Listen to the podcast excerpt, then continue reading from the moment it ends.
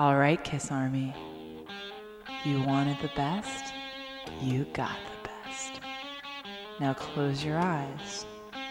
You're about to be podcast. Hello and welcome to your podcast. This is Gary Schaller, And this is James Hager. and we're going to do something uh, that we did once before and um, promised that we would do again, and we got a good response from listeners, which is we're going to have a little roundtable discussion with uh, someone who's well known to the podcast. Ken, want to say a few words? Howdy, hey, it's Ken here. Cool. And listeners know Ken from many interviews he's done and features that he has contributed, and of course his terrific artwork and graphics for the website. It's 2009, and we wanted to sort of celebrate two things at once one that happened 30 years ago, the other that hasn't happened yet. Uh, James, tell us about what's going on. Well, right now, as uh, many of you folks may know, Kiss, being Gene Simmons, Paul Stanley, Tommy Thayer, and Eric Singer, have went into the studio and began recording a brand new record. That's right. If you've been listening to the things we've heard for the last 10 years, disregard them, throw them out the window. Kiss is back in the studio recording a brand new record to be out, I believe they said by the end of this year.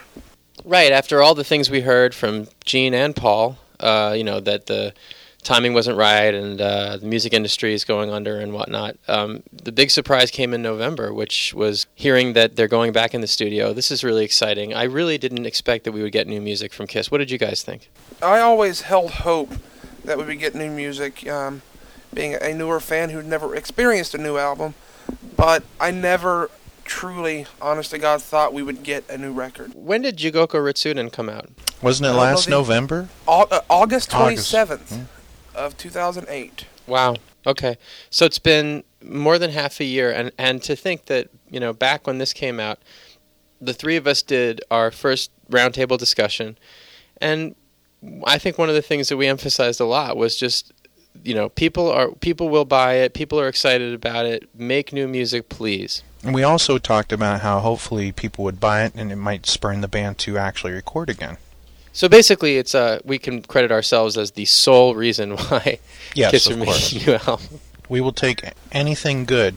Yes, that's us. So, 2004, Gene puts out a solo album, right?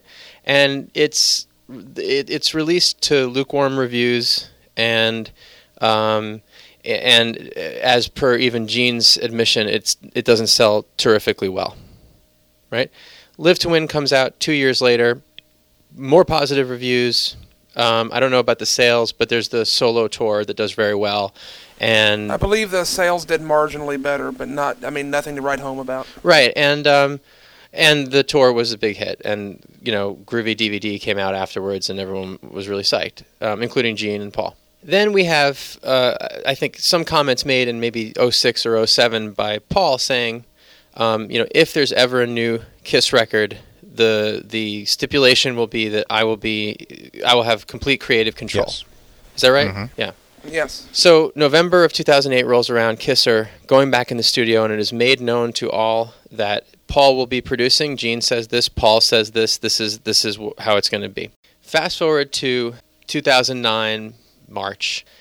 Already, rumors are flying around the internet and the message boards that Gene is not involved enough with this record. Ken, what do you think? Well, I think that Gene does something that a lot of people are going to freak out when I say this, but I think sometimes people don't like it when Gene tells the truth.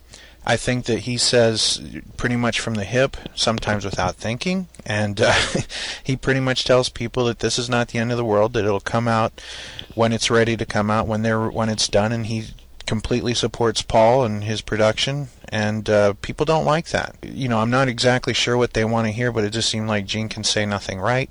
But uh, both him and Paul have talked about how things are going, and uh, we're going to hear a little bit later exactly how things are going from uh, Keith Leroux from KOL. And uh, I'm very excited, and, and I just really think Gene can't uh, win for losing on this one. At various points in the band's history, he's not always played bass on every song. He's not, you know, it's never been like that. But, you know, Animalize, Asylum, you know, even I think it was uh, Creatures of the Night where he didn't play bass on the title track, Creatures of the Night.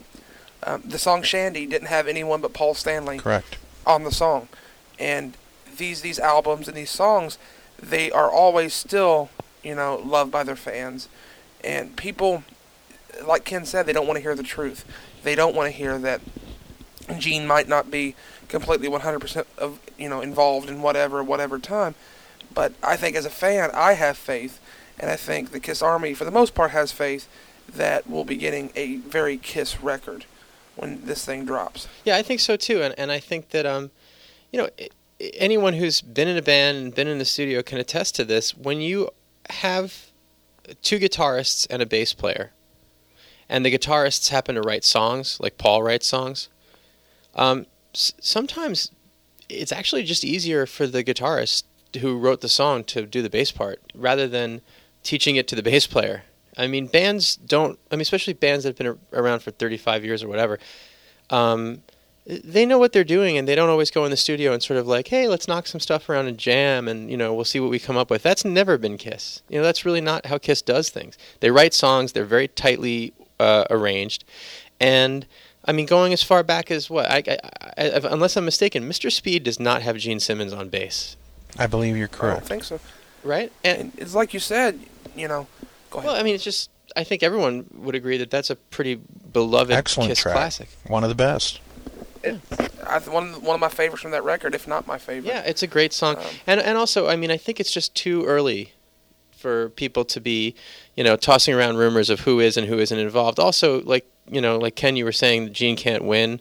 Um, you know, in the past, anytime he's hyped, hyped, hyped anything, um, you know, or bragged about whatever, or talked about, you know, um, yes, we've been in the studio, you know, 29 We're hours going a to day. make the best and- record of all time. Time Right, will or- stop when you put this CD in. Yeah, yeah, yeah. Hot in the Shades, the new It's destroyer. already I mean, you shipped know- 10 million.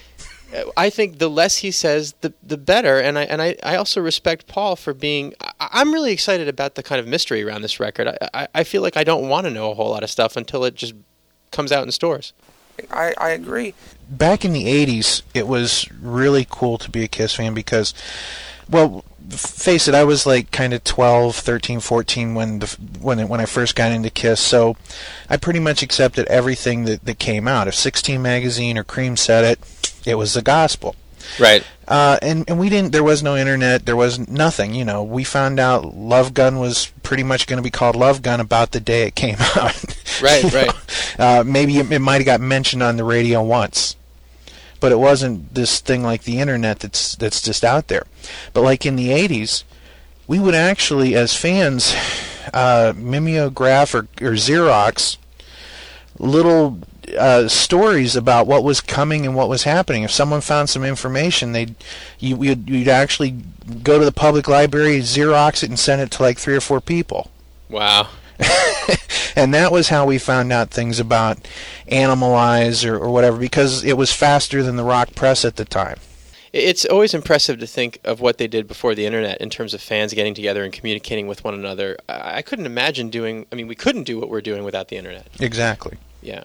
But um, anyway, uh, what I want to do is I wanted to talk about two records. So the one that I wanted to talk about that everyone's very familiar with is Dynasty. It was 30 years ago this year that Dynasty came out. Um, they had just done their solo albums. There were a lot of rumors circulating about, um, you know, good things and bad things going on inside the Kiss camp.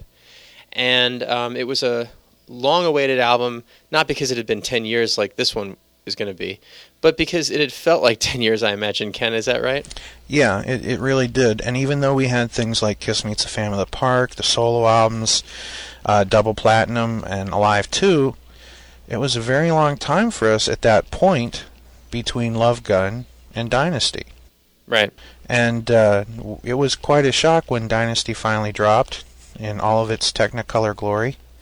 And it was very strange. And uh, when when I heard it, it, it sounded like the four solo albums continued, Right. and it was it was kind of bizarre. It didn't Well- seem like a cohesive record. It clearly it was something that you had been looking forward to at the time. And that brings us sort of you know, up to the current time, sort of the return of the return of Kiss. And Ferk, this is a really, I think, important record for you. It is your first new Kiss studio album of brand new material since you became a Kiss fan. It is. Uh, like I've told many times before, I became a fan in October of 1998, which, as many of you know, is not very long after Psycho Circus came out. As a matter of fact, when I went and bought my first album, which was Psycho Circus on cassette, they still Wow. had it Cool. displayed as like a featured item. And, um, uh, but I didn't have the anticipation. Um, I, you know, throughout the years, I've had things that I've anticipated. My first being um, the original Alive 4, Right. but it never came out. You know, until many, many years later, I was really looking forward to that record. It was my life at the time, you know, and I would be on Kiss Online every day, and it, nothing ever came. Um, and then, you know, as I got older, I was a big Kiss fan, but I didn't. I wasn't a big internet person at that point, and I had no idea that Kiss had played with the symphony oh wow. until I go in a yeah until I go into a store and I see Kiss Alive 4 with the symphony. See, that's really cool. I, I'm I'm really glad that you know, even though it was older material, and even though um, you know it was a really short-lived lineup, I'm really glad that you've had the experience, James, of going into a store without knowing that Kiss had done something, and then you get this new product. That's and especially if it's a live album. I think that's a really cool record. I'm really glad you had Oh, it that was experience. amazing. What's that? It was amazing. I- It was it was uh, like I went and went back home and I, I got my, my shoebox out and counted my money to see if I had enough. And then I went back and, and bought a live uh, a live four with the symphony. And I went to my buddy Dave's basement. We put it on. I, I spin the record and That's one of the things that that that the internet has kind of taken away from us is the element of surprise, which is why I'm glad that they're kind of being hush hush about this record. I really. I, it's I, I, I spoil records for myself all the time. I spoil movies that I care about all the time. I'm I'm really going to try to not spoil this album. But let's be honest, will you?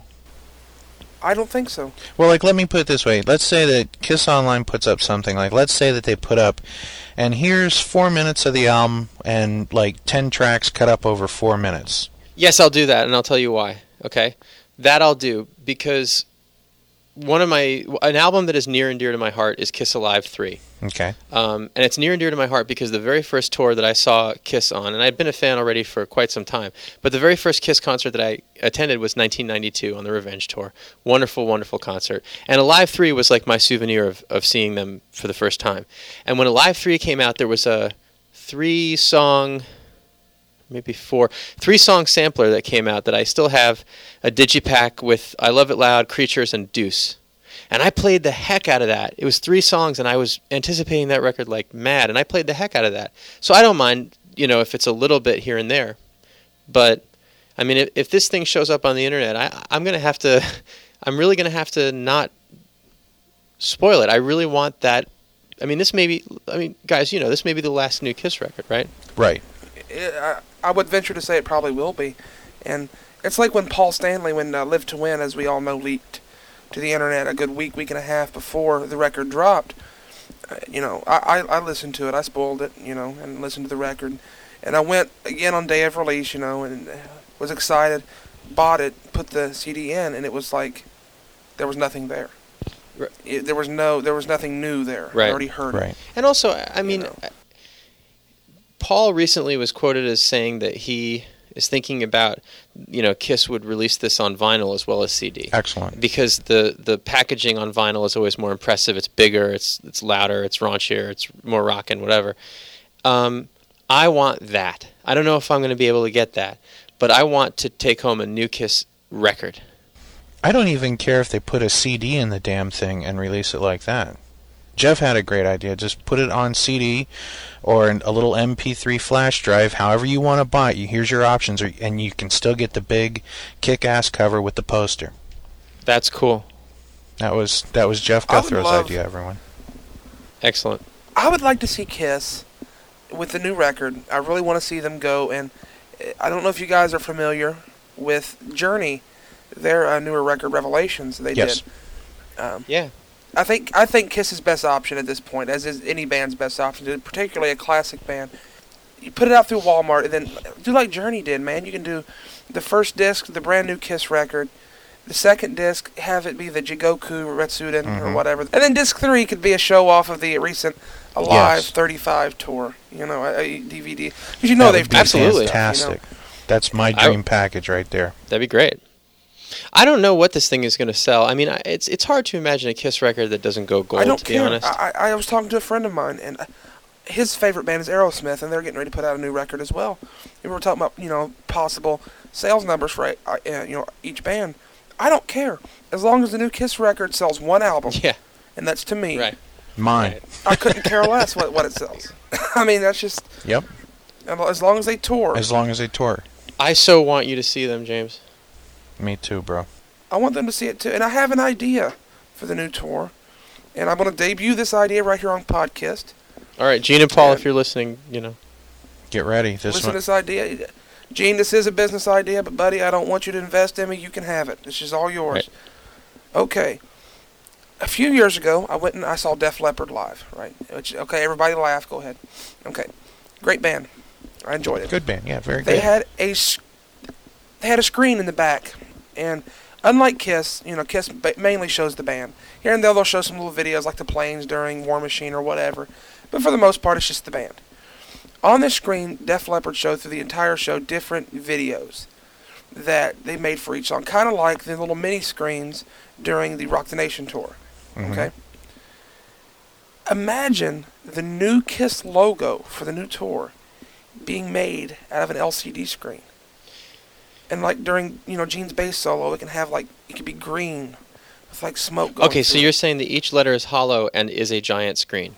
Yeah, even during certain songs you can have it look like lights or even outline it in light bulbs. That way you can have the old school flashing, say during Detroit Rock City or whatever. I think the, I think that's a really cool idea. I like anything that involves the logo being huge. I think the big Kiss logo is really awesome. Exactly. I think I think that your idea is great, and it would uh, allow them to do anything basically. Yes. Well, like during Paul's little thing for Black Diamond, they can put like a, a rose up through it, or like when uh, Tommy's doing his solo, they could do a rocket ship flying around on it. and They make it as big that- as the Asylum logo. Ah, yeah. That thing was yeah, huge. absolutely. Or they can even uh, they can even have screens. I mean, I I- I'm not saying necessarily they need to you know dump the regular screens, but I think that either with the upcoming tour, for my taste, they should either completely revamp the logo and do something new, or go back to the old style logo, Mhm. like the the Love Gun logo. You know, the one they used from from was it Destroyer on through. Right. So keep the Animalize, logo and make it interactive, basically. Make it come alive. Like I like the idea of um, maybe having the screens do landscapes. Like I know we're getting a little off. Artsy. Well, getting a little artsy here, but like Ken, you've talked about how cool the Destroyer stage was because it was thematic. You know, like Gene, Yeah. Gene had his castle, and Ace had like the kind of space section of the stage and whatnot. hmm Um, you know, and, and I, I, you know, like James was saying, like during Tommy's solo, have like, uh, you know, like the moon, you know, like the surface of the moon behind him. Well, it's like uh, it's always been when when I was younger. Even if you look at '70s bands, or even back in the mid '90s and stuff, Kiss's stage was always the big stage. That was always where the big boys play. You know, it was just always this huge thing.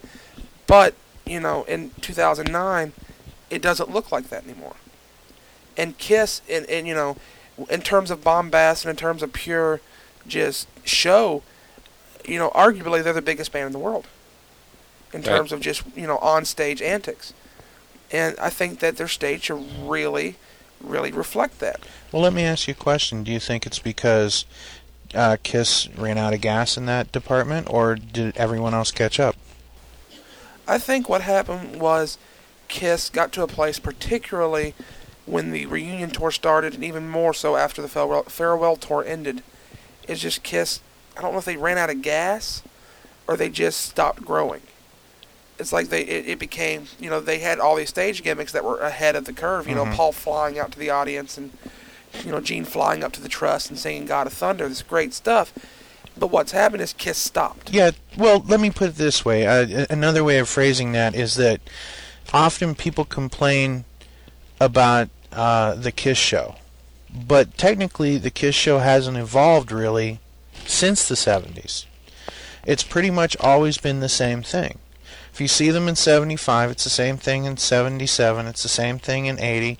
It's just slightly different colors, different uniforms, or without makeup. It's it's pretty much the same show. There are three exceptions. Okay, and what are they? Well, you guys know. Come on. What are the what would what would you say would be the three exceptions to that? You you've always got to have the logo. Sure. No, but three exceptions meaning three stages that were markedly different from the usual. Oh. Okay. Or the animal or the asylum tour. Mm, Yeah, maybe. f- Okay, so we'll make it three and a half. I, I'll, I'll count that. no, but there are Creature creatures. of one. Very the tank for sure. Okay, hot in the shade Two, and revenge. three. Yeah. Right. Bingo. Because, because the, the, Check out the big brain on Fark. Let me tell you what, boys, I've been eating my Wheaties. there you go. Nice, nice. Brain food. Managed to work little Samuel Jackson into this thing. There you go. Right, right. Um, so let's go. Let's let's go back thirty years, okay? And Ken, you're gonna you're gonna really be the guy we're leaning on here because Yeah, because I'm not born yet. right, and I was three. All so you have a you have an inkling and an infant.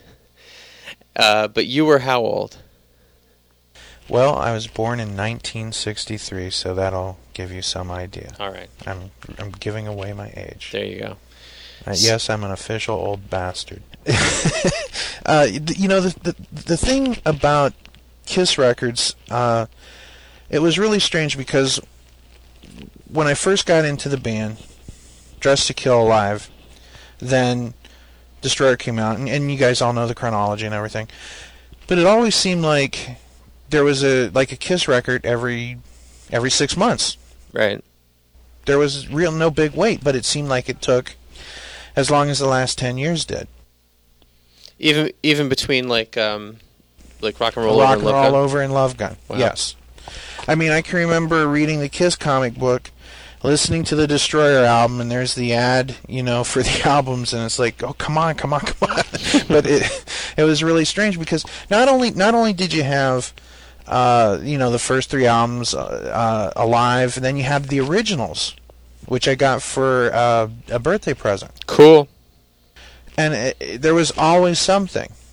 And uh, then then there'd be the Kiss Army kit in there, and my brother and I we actually uh, put together our money and came up with the whole five dollars to join the Kiss Army. Nice. And you got the uh, poster and the eight by tens, and we split the eight by tens. You took my- Ace my- and Gene. I got Ace and Gene. I knew it. Um, I didn't want Gene at the time. Gene actually kind of scared me. I was an ace guy.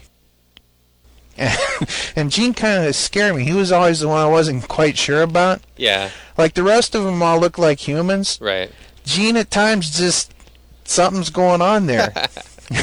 and and then it's weird. I'd like I'd like see him on like a TV show. Like they would have all these afternoon shows at like five o'clock. Right. And uh, it'd be like uh, the afternoon exchange with, you know, Fred and Wilma douchebag or whatever. Just these people, you know, and they'd always get like some local FM DJ to, to interview people. And like Denny Sanders of WMMS interviewed Gene. And it was the first time that we really heard his voice because where he went on for like eight minutes Which because it was uh, always something that happened really fast, or you'd like turn on a TV and they go, and here's Gene Simmons a kiss, and it was like, you know, because he he he should have sounded like he looked. Right.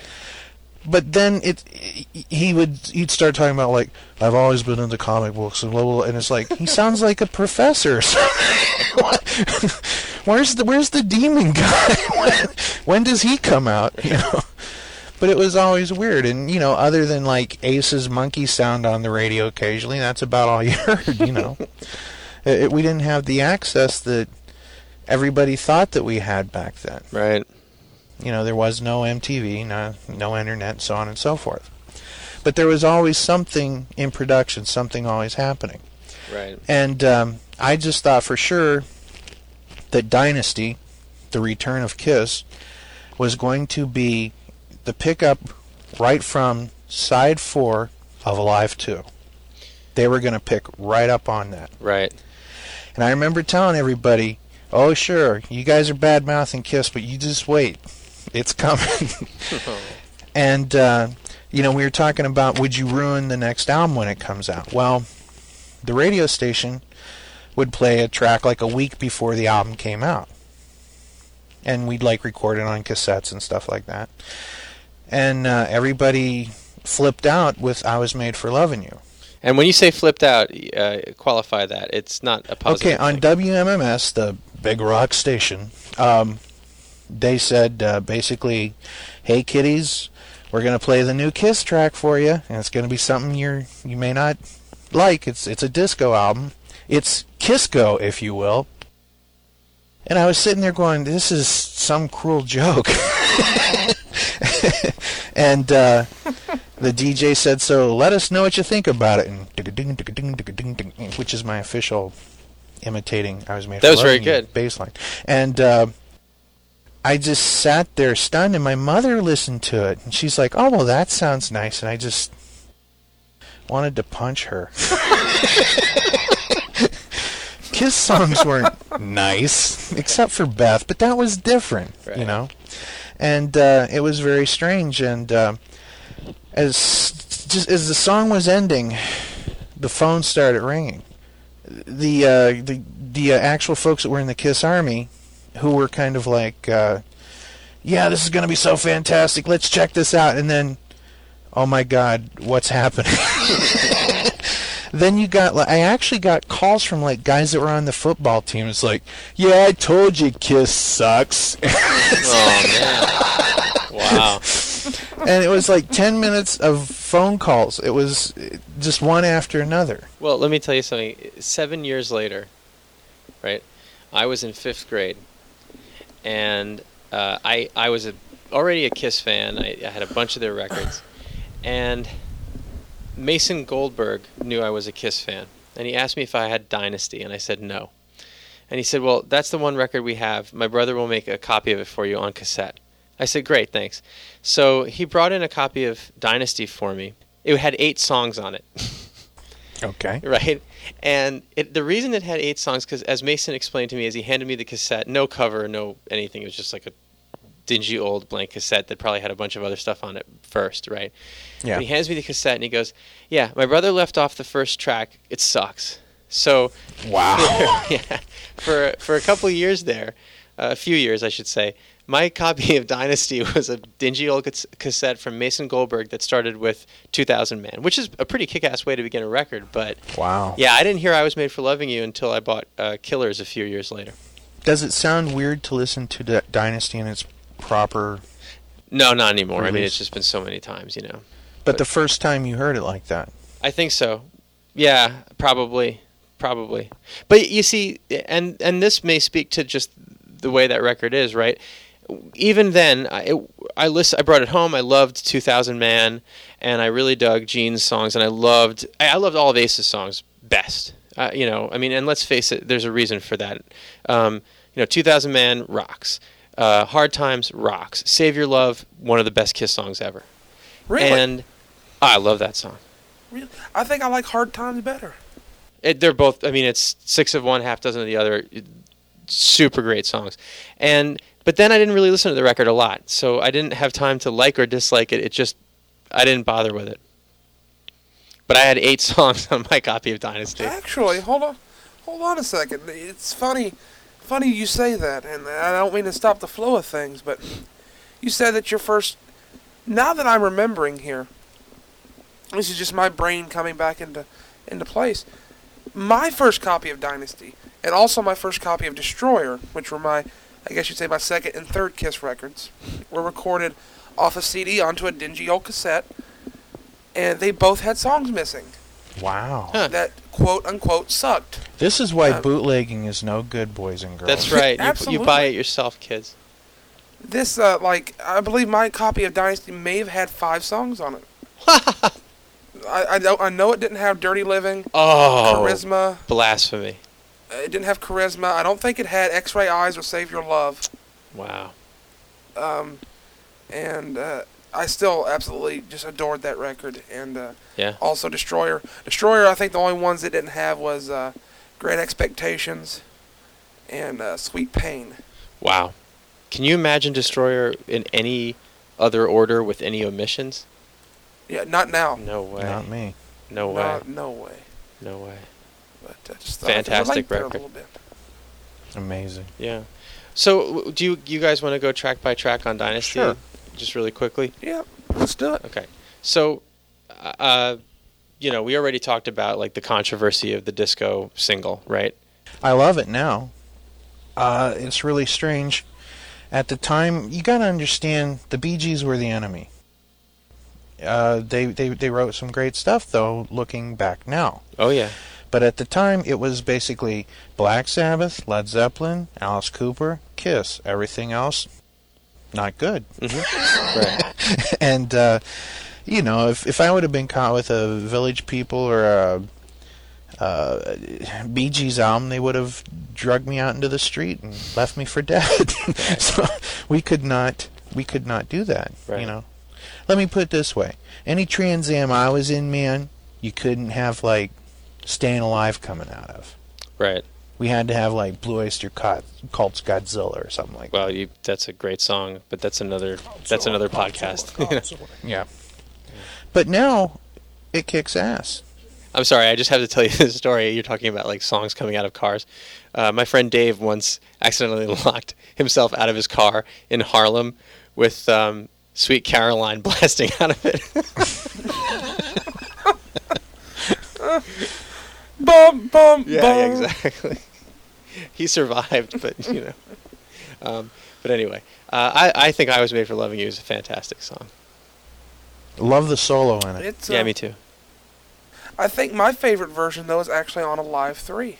I like the way that Bruce. I like the the heavier rhythm a little bit on there. You know, it just feels more like a rock song. Now I don't have any problem at all with the original track. Mhm. I mean, I love the re-recording as well, actually. Right. But uh, I, you know, I don't have a problem with. I actually think that Gene and Eric Singer sing the the harmony parts on that song extremely well They they sound good. in the current lineup. Yeah, it's I, I like It's it. a, I mean, it's a great song. I think that, um, well, uh, you know, I, I've talked to you guys about this before. I, I have a real fondness for all the Vinnie Poncia Kiss stuff. Yeah. I think the the pop stuff really stands out, and I, in spite of that one song, I really don't think of Dynasty as a disco record. Me either. Yeah, Well, that's that's now. You know, looking looking back on it, you, you can see it for what it is. it seems like every band was doing a little disco, right? Pink Floyd Well, yeah, Rolling Stones, yeah, p- right, Rod yeah, Stewart, right. But not Kiss. but you know what? How about Black Sabbath? All moving parts stand still. There I mean, you it's not a disco track, but it has that, Right. mm, bep, you know, bass line. Yeah. Yeah. But on the other hand, it took a lot of balls to do that, I think. Even though they were, you know, kind of doing like the Rolling Stones had done it at that point. Right. But still their their fan base was uh, one way and and they they actually kind of uh, went against the curve for their fan base. Now, And hang have on. I got to interrupt. that. I, I got to interrupt for a second because this is something we have not played or talked about on podcast yet. But I want to throw this in there. Um, it's you know, Ace has said I hate disco. I hated disco, and that he was against it and everything else. But Ace was involved in disco outside of Kiss. Does everyone know what I'm talking was. about? Uh, uh, uh, my name is Eugene. Right. So here's was it Crazy Joe and the Mhm. Variable Speed Band, and this is Ace Frehley uh, providing the eccentric and uh, lovable voice of that misfit Eugene. My name is Eugene.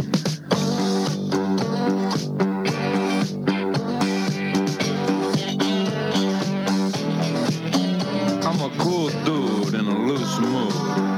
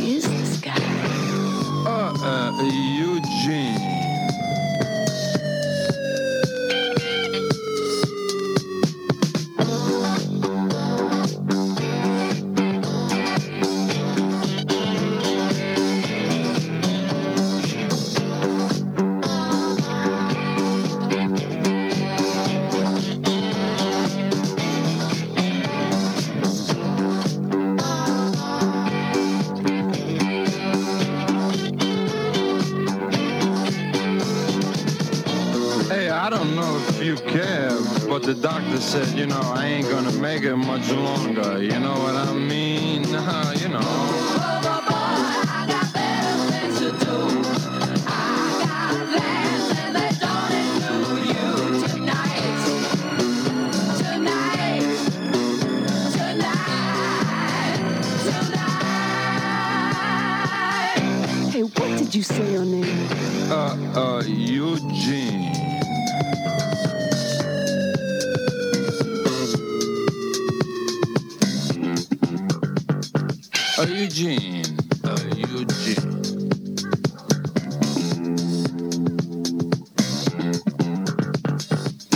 Don't you stop my phone? Hey, Get off my case.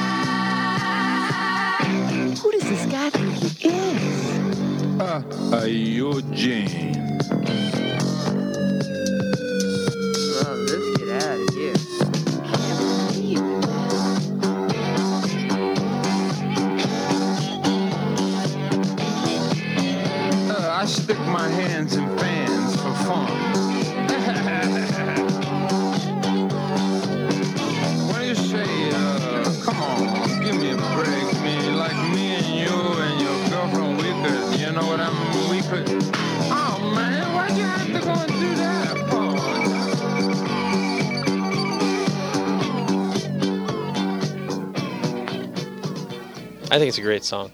but I like disco and I like Ace, so I'm biased. 2000 Man, what do you guys think? Hills to the end. 2000 man. Um, better than the Stones version. I like it much better than that. Me too. Me too. Oh yeah, one of the uh, one songs in the world. I can think of very few others. Uh, one being for me Metallica's version of "Turn the Page," and uh, also uh, Johnny Cash's take on Nine Inch Nails' song "Hurt." 2000 man, really, this surpasses the original. I agree. It It's is great. an Ace Frehley It's great. song. And I and I will say this. Maybe you guys will disagree, but I think that um, I don't think it works that well live. I think the one exception was uh, the unplugged show because of all the history with there. The Unplugged show was amazing. I never liked the, when Kiss did it live. I always thought it sounded kind of flat. Mhm. Um, I thought when when I saw Ace do it in, in Cincinnati on the last tour, That was great. I think particularly the backing vocals of, of the rest of the guys in the band really worked well with the song. Yeah, he, coo- he he cooks when he plays it solo. With Kiss, it just doesn't seem to pop the way that it does on the record. Right. Yeah. Unfortunately, it's not a, a real Kiss track. Oh yeah, right. Do you know only has- why? yeah, it's only got Ace on it, right? Well, no, because that's not Gene on bass. Right. Oh yeah, then it can't really be a Kiss song. That's right. Didn't- I forgot didn't the we rules. hear that? I The forgot the rules rules. say- Yeah. The rules say that. Up next, sure know Um, something. Sure know something. What a fantastic song. Yep. I'm going to agree with uh, a guy from message board past. I'm not going to say any names, but many of you will, will, will know Yes. and remember this this gentleman. Um, but I think that Paul's had it wrong all these years when he says that the only way you can play Sure Know Something live is acoustically. Oh no. I would like to hear almost a, I'll almost quote word for word a proper full electric hard rock version of Sure IMO, a proper electric version. Yeah, IMO, a legitimate Yes, a legitimate electric version. version. A legitimate. Yeah.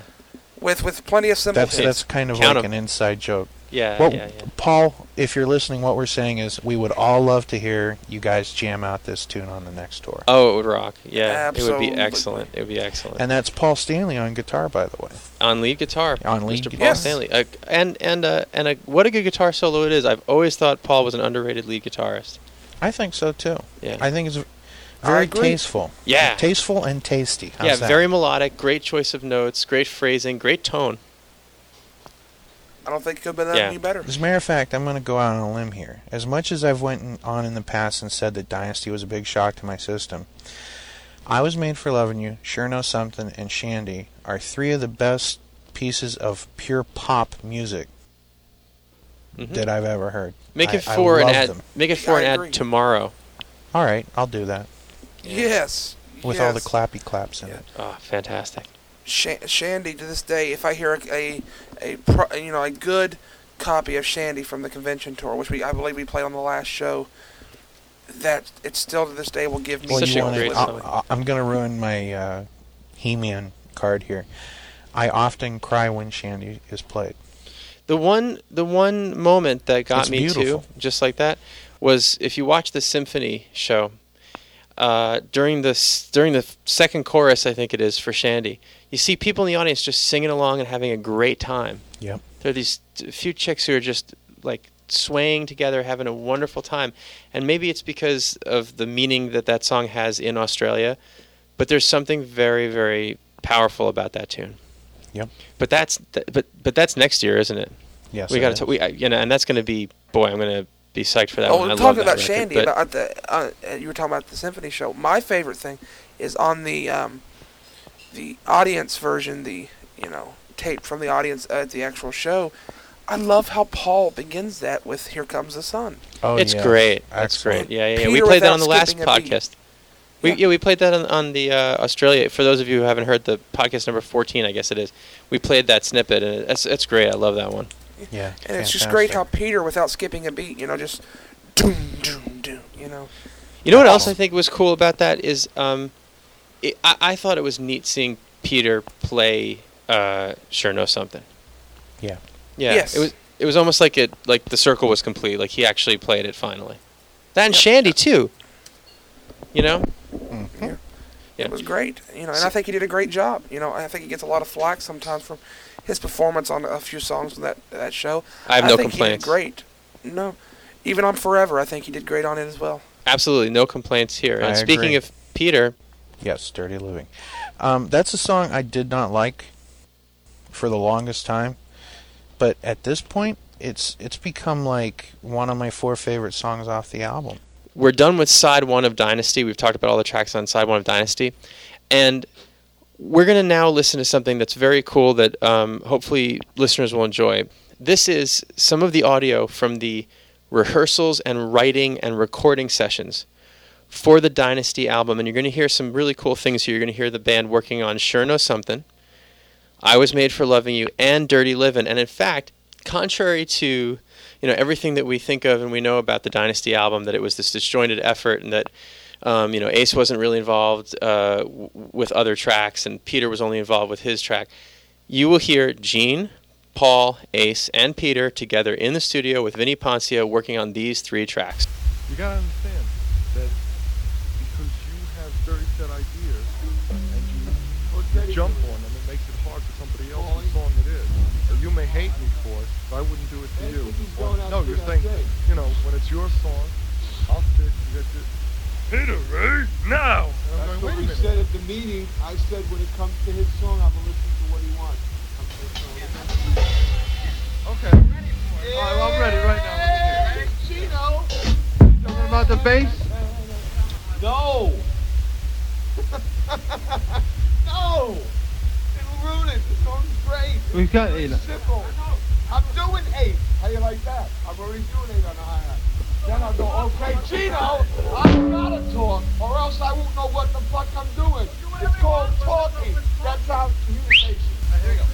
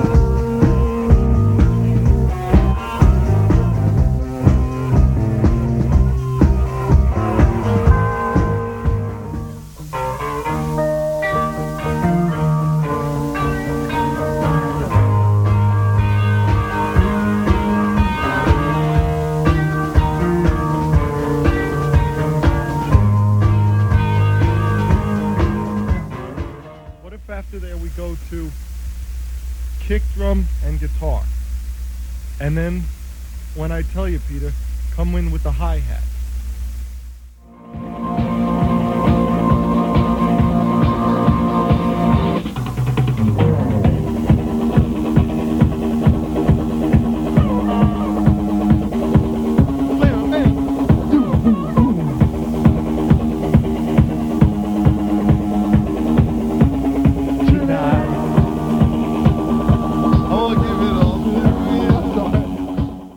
because right now we need you to keep time so we can get this right. When we get this right, then you can have your center stage. Can I say something about Dirty Living real quick? If if that song would have lasted like let's say to the time that Miami Vice the TV show would have came out. Oh yeah. And uh, even if that version would have found its way on that soundtrack, it could have been a hit. Oh yeah. I th- I think Dirty Living could have been a hit. I've I've heard it said before, but it makes a lot of sense. If Kiss would have released Dirty Living to instead of rock radio, if they'd released it to R&B radio, some of the more African American based stations and stuff, it, it could have been a hit and kind of in the same vein that another one bites There the you go. You're right. All right, so now we're on side two of Dynasty. Right? Kicking it off is Charisma. Gene's first uh, of two vocals on this album, right? It's really weird to have a Kiss record where Gene has no songs on side one, but we get Charisma. What do you guys think of Charisma? I don't care for it. I don't like the rhyme scheme. I think Uh, it's- what is my charisma? You know, I just it, it's kind of cheesy. It's all right. Um, if I'm listening to like say a Kiss mix I put together or a playlist on my computer, it's not going to be one of the songs. I mean, it's it's good. It's a decent album track, but I the think one it's thing one of I love weakest the about it though is the guitar solo. It's great. Oh my god, Good- it's good it's like heaven opening up. It's really good. It's like I a love the whole gold song. I think it's I think it's cheesy. I think it's cheeky. I think it's funny. It's Gene doing a kind of vocal style that uh, we don't hear on a lot of this stuff. I mean, I guess he did it on "Living in Sin," right? If I'm not mistaken, didn't they Hmm. actually lip sync to this song down in uh, was it Mexico or or somewhere? Yeah, in the in the elder in the yeah, elder in the Elder costumes. costumes. That's a really cool clip. It's them with the elder costume with Eric uh, Carr on the drums doing "Charisma" and "I Was Made for Loving You." Ace Ace and Eric look very lost in that clip. They sure do. Poor guys. Although, although to Ace's credit, I, I will say this: like he's always done a very good job of aping, you know, for for uh, lip sync performances, of aping guitar solos, even ones he didn't actually play on. Well, I love how he like kind of does that spin where he like he starts at one edge of the stage. Right. When when he whenever whenever Ace doesn't know what he's doing in a video or a, a, a television performance, he like turns his back and then like does this thing where he rolls kind of.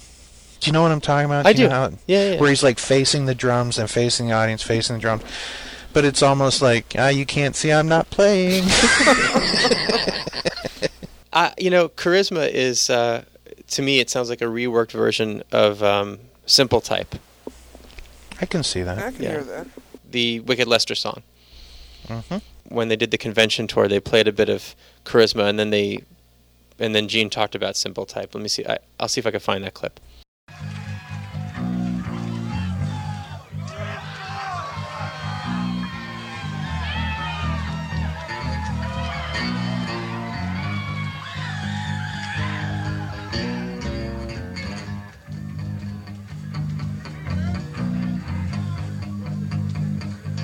know it.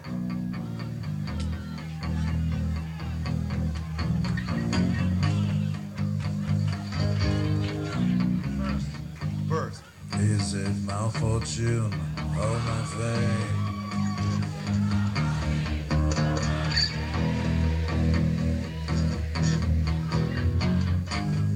Is it my personality? Sex! Yeah.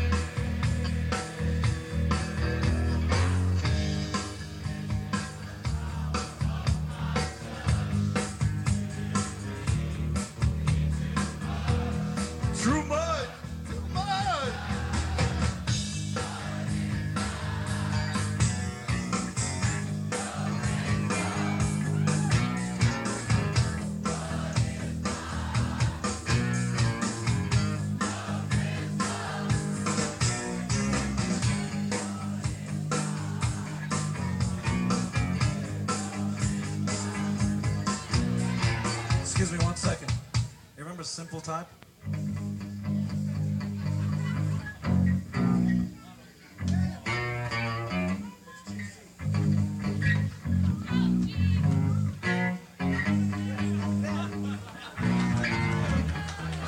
We don't remember it. You guys get to watch us rehearse. How do you like it?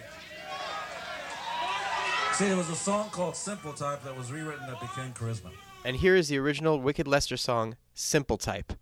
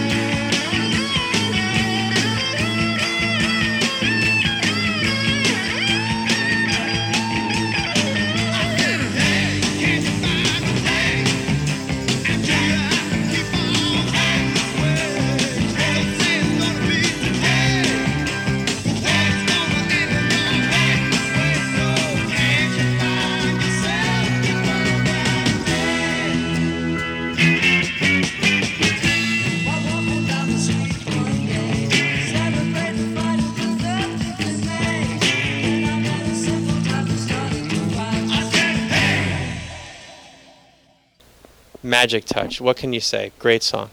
Favorite, Excellent song. favorite song on the record. Really? Absolutely. When uh, when Paul did the started the Live to Win tour, and uh, the set list hit the internet, and I saw that my favorite song from Lick It Up being A Million to One, and then my favorite song from Dynasty being Magic Touch, were both played. I just uh, it was religious for me to read that, uh, that cassette, like I said, that had just about the five songs on there. I listened to them all, and then I got to Magic Touch, and I would listen to that song, rewind it, listen to that song, rewind it, to the point to where eventually my cassette player ate the cassette Wow. from listening to that one song. Well, you know what it is? It's a really good song where Paul gets to do a lot of like kind of trademark Paul stuff. You get the falsetto voice, but it rocks so hard. The guitars are just crunchy as hell. Yeah, great song.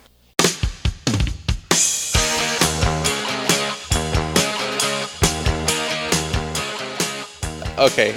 How psyched were you to hear that live on Ace's tour? Oh, I was oh amazing. The best part, one of the best parts of Ace's tour is on the verses, man. When he would just sing the song, he would just stand there, just just as confident and throw out picks as he was singing it. Oh, it was Loved great. It. Loved it. Yeah, he looked and sounded so cool last year. When Um, he, you know, broke out the whistle. That was just awesome. Oh, it was great. Maybe it's also because I'm I'm from the Bronx and I know what he's singing about. I mean, I can visualize particular parks and sidewalks and, and neighborhoods, you know, that where he did, you know, go to school, cut out, go to the park. You know, I mean, that's Spaces that's- head out. Spaces head out. That's where I grew up, and and and I love me, that lyric. Oh, it's great. You know, I, that takes me home every time I hear that song.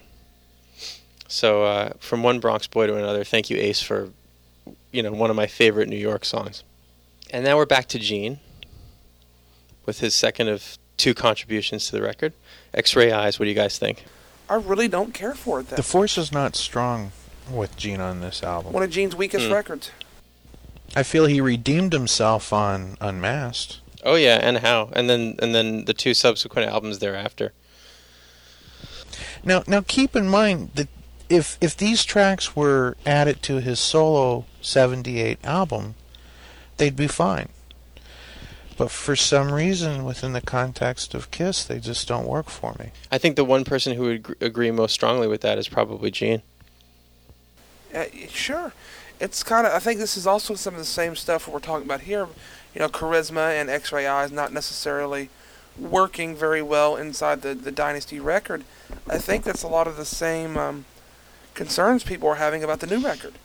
But here's but here's here's something that that Ken you you said to me a while back that um, you know that maybe we can talk about right is the issue of Gene Paul and compromise right? And and sort of throughout history there have been like the Gene albums the Paul albums you know. Was was Gene compromising on this record? Well, you know, we've also discussed about how when the makeup came off, Gene lost his identity. I think within the frame of a pure dance pop rock record, I think he had to find himself again, and it took uh, Unmasked for that to come around. right I mean it's kind of like, okay, I've seen how it can be done. I understand now. right And you know, that's not you know, Gene might hear this and go, "Well, that's a lot of crap." I, you know, where are these guys coming up with this? But that's just a thought, you know. Yeah, I mean, I, I, I prefer Unmasked as an album, and I prefer Gene's songs especially on that record. But you know, we'll have to wait. I will anxiously await two thou- uh, 2010 for that one. But um, yeah, it, X-Ray Eyes is a decent song. I like the little uh, sci-fi sound effects, and I think i mean one thing can be said is that Gene's voice sounds really crisp on this record. Yeah, I love that scream that he does. It's fantastic. Yeah, no, it's really good. Uh, last track, "Save Your Love." What do you guys think? I think? think it's good. I think it's, uh, in my opinion, it's subpar to Ace's two other contributions on this record. But that's, you know, like Hmm. saying it's a, a ruby in with two diamonds. You know, it's still a great song. I think it's I think it's uh, one of my favorite Ace solos. That that really long The solo, solo that he is takes. great. Yeah. What do you think of the song, Ken? That's not a big fan. Really? The the if I listen to the chorus long enough, I get a headache. And I don't know if that's the production or what. Really? I'm just being brutally honest. And listen, Ace Frehley's the reason I got into Kiss. So I'm. If this is not any dig at him or anything at all. It's just for some reason there's something. The the song's okay until it gets to the end, and I just kind of tune out. I, I I don't know. I I think that song in some ways, you know, I use this word loosely because I think it's an excellent record, and I don't think Kiss owe anyone any apologies for anything. Right.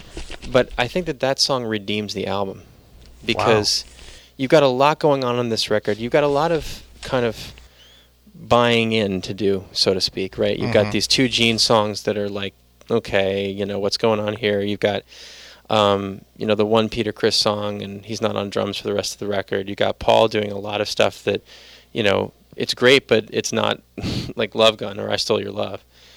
And then you've got Save Your Love, which has these excellent harmonies, these super crunchy guitars, and and a like a no compromises guitar solo that takes just as long as it wants to. Exactly. And and and the and the fade out, um, you know, the repetition of, of the singing and Paul and and Gene on the harmonies. I think it's just a killer track, and the drums. What can you say? An- Anton rocks. I think it's good. I think it's, uh, in my opinion, it's subpar to Ace's two other contributions on this record. But that's, you know, like saying it's a, a ruby in with two diamonds. You know, it's still a great song. What about the cover? Of the, of the Dynasty album? Yeah. I think it's great. I think uh, it's a, it's a good cover. It's not my favorite of the '70s covers. I think it's a great cover. I think the one thing that always sticks out to me that I can never figure out if I think is bad or if it's just awesome is that if you look at the album cover, the makeup, the green makeup on Peter's left eye or right eye, I'm sorry, is bigger than it is on his left eye. Yeah, that is kind of strange. Wait a minute. Hold on a second. You've never noticed that before? Hang on, hang on, hang on. Okay. It has always stuck out to me like the biggest sore thumb in music history. Pete's right eye. If you're looking at him, it's it's the, to the left, but his right eye. The makeup is really high. It goes above his eyebrow. The makeup on the left side of his face, but if you're looking at it viewer right, is underneath. The green starts underneath the eyebrow. It's true. Wow, I never noticed that. And It's funny that you never noticed that because that's always the one thing I notice about that album. You're su- you sure he's not doing like a little say what? no, no, no. Actually, you should have said "say what" because that cover took forever to put together, and it cost an incredible amount of money. And Francis Scavullo was the photographer, and uh, Kiss was not happy with anything they saw, and that's actually a composite picture. And it's hard to believe it took a lot of arguing and many mock-ups, but uh, was it Dennis Dennis Woloch? was responsible for the finished product.